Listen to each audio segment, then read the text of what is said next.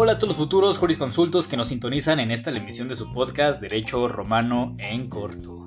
Yo soy su amigo Angelito Zaragusto y el día de hoy vamos a ver un tema muy interesante. Vamos a ver la monarquía romana, que fue su primer sistema político en el que decidieron administrarse. Ya conforme vayamos avanzando vamos a ver que después siguió la república, después el imperio, pero el día de hoy toca la monarquía desde el inicio hasta el final. Recordando un poco lo que vimos en el podcast pasado, sabremos que llegan Rómulo y Remo con 300 hombres a 7 colinas. Este Rómulo empieza a definir cuál va a ser el territorio en el que se van a sentar, dónde van a estar los baños, dónde va a estar el templo, dónde va a estar tal cosa y bla bla bla. Entonces dice, así nos vamos a organizar, así nos vamos a administrar y quien decida romper estas reglas le va a tocar la pena de muerte. A este remo le valió lo que acordaron, decidió hacer de las suyas y quiso mover las cosas a su gusto, a su placer, entonces no quedó de otra que matar a Remo para que se esclareciera de que en Roma las reglas se tenían que seguir aunque fuera el carnal del rey, ¿no? De este Rómulo, aquí no había excepciones, aquí la ley era pareja para todos. Después vimos que siguió el rapto de las Sabinas, Aquí ya la sociedad se empezó a sentar, empezaron a idear cómo iban a progresar, pero alguien muy sabio entre el pueblo dijo, oigan, ¿dónde están las morras? Y ciertamente faltaban mujeres. Sin mujeres no podían procrearse, no podían reproducirse, no podían crecer. Entonces, Rómulo empieza a idear un plan de cómo solucionar este problema. Y dice, muy bien, tenemos de vecinos a los sabinos y a los etruscos. Las mujeres de los etruscos son, mujeres muy sabias, muy cultas, muy progresistas. Claramente esas no nos van a pelar.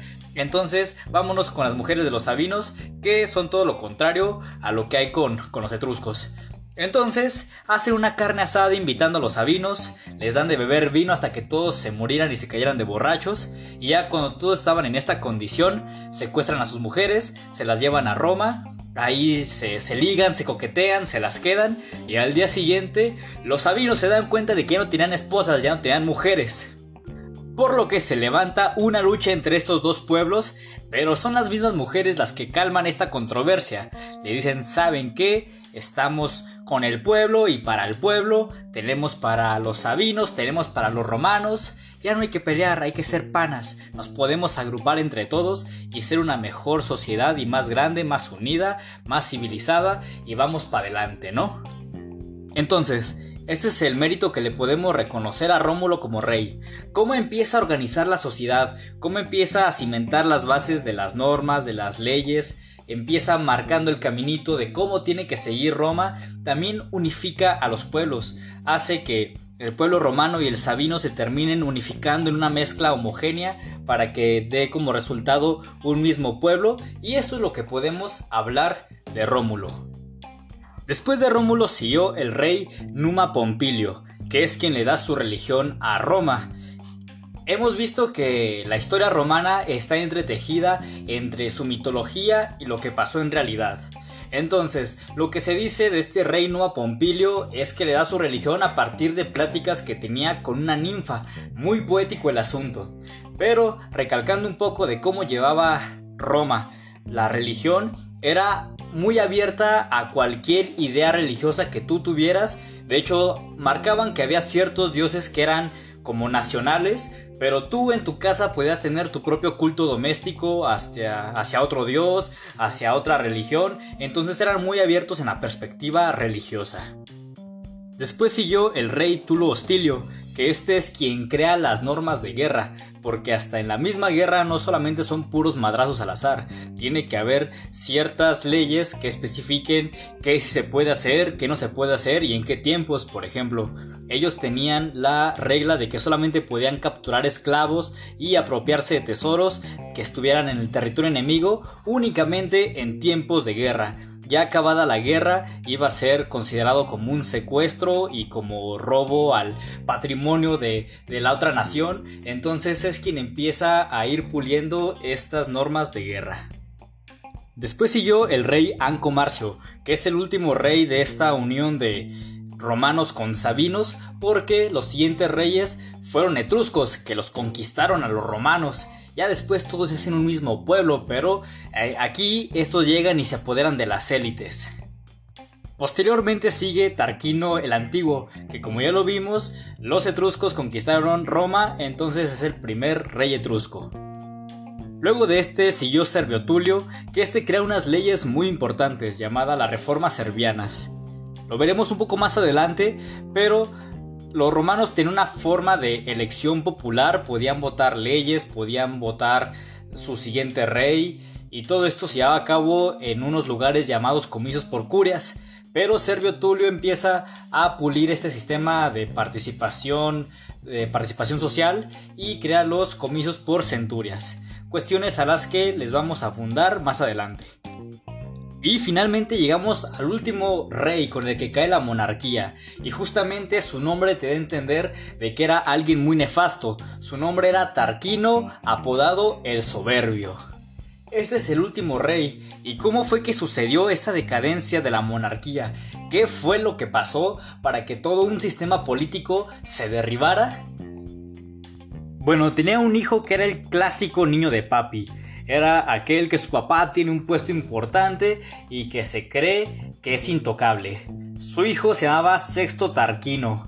Y este sujeto cometió una de las peores atrocidades que se puede cometer en la vida.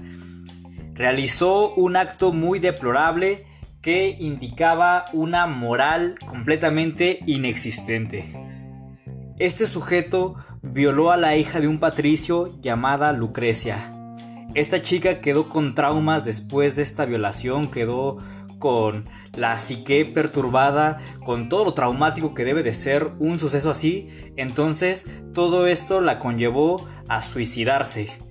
Este suceso fue tan impactante, fue tan trágico para toda la sociedad romana, que protestaron en principio a la familia, pero después todo el pueblo secundó a la familia de, de esta chica y le dijeron al rey Tarquino el Soberbio, le dijeron, rey, tú sabes que este acto que cometió tu hijo va en contra de la moral, va en contra de las leyes romanas.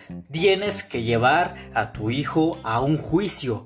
No importa que sea tu hijo, cometió un acto de la más de la más alta inhumanidad, entonces tiene que ser sancionado.